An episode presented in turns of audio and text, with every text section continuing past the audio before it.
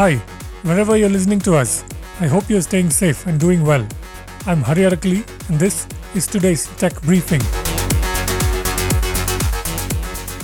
Reserve Bank of India, the country's central bank, is of the view that cryptocurrencies should be banned. Finance Minister Nirmala Sitharaman told Parliament yesterday in a statement in reply to a question on virtual currencies. RBI has registered its concern over the adverse effects of cryptocurrency on India's economy.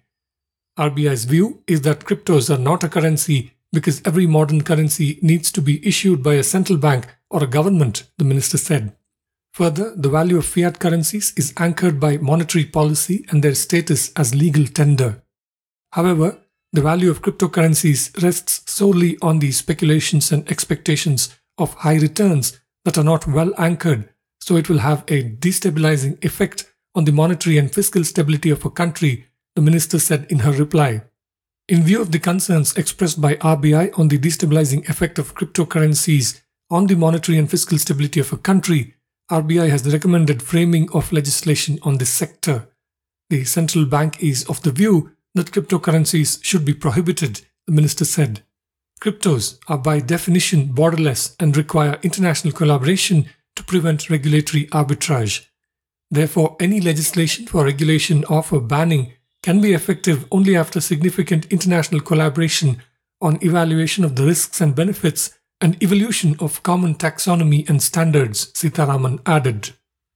Tata Consultancy Services is in the process of establishing eight large new offices, including some in non metro cities, each having the capacity to house more than 10,000 employees, Economic Times reports, citing CFO Samir Seksaria. As part of the strategy, these new offices will be designed to facilitate easy collaboration, Seksaria told ET. Pratt & Whitney, an aerospace company that is part of the multinational defense conglomerate Raytheon Technologies, yesterday announced the establishment of a state-of-the-art India Engineering Center in Bengaluru, which is planned to open in January 2023. Pratt & Whitney's aircraft engines are widely used in civilian and military aircraft. The company's new India Center will focus on providing contract engineering services and is expected to employ 500 engineers and professionals when fully staffed, according to a press release. The center is a first of its kind investment for our company in India, Jeff Hunt, Senior VP of Engineering, said in the press release. It will help advance the development of the company's fielded geared turbofan and the next generation of propulsion technologies, he added. The India Center will work closely with centers in the US, Canada, Puerto Rico, and Poland. The center has begun recruiting its first tranche of engineers and professionals. America's National Highway Traffic Safety Administration is opening one more special investigation into a Tesla vehicle crash, according to documents viewed by TechCrunch. This time it involves the crash of a 2021 Tesla Model Y that killed a motorcyclist in California earlier this month, TechCrunch reports. This is the 38th special investigation of a crash involving a Tesla vehicle since 2016. Of those crashes, 18 were fatal. The latest probe, like most of the others, seeks to ascertain if Autopilot, Tesla's advanced driver assistance system, was in use at the time of the crash, according to TechCrunch.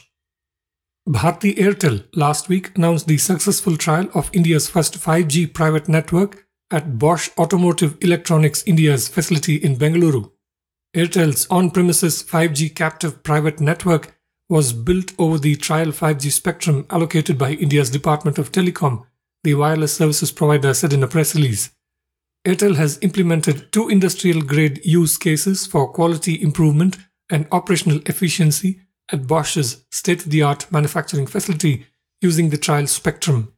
In both the cases, 5G technology such as mobile broadband and reliable low latency communications facilitated automated operations, ensuring faster scale up and reduced downtimes, Bharti said. The private network has the capability to manage thousands of connected devices along with delivering multi Gbps throughput. The private 5G network is more reliable, secure, and flexible, freeing the operations from wire dependency to help Bosch in getting the benefits of automated operations according to the release. That's it for this briefing.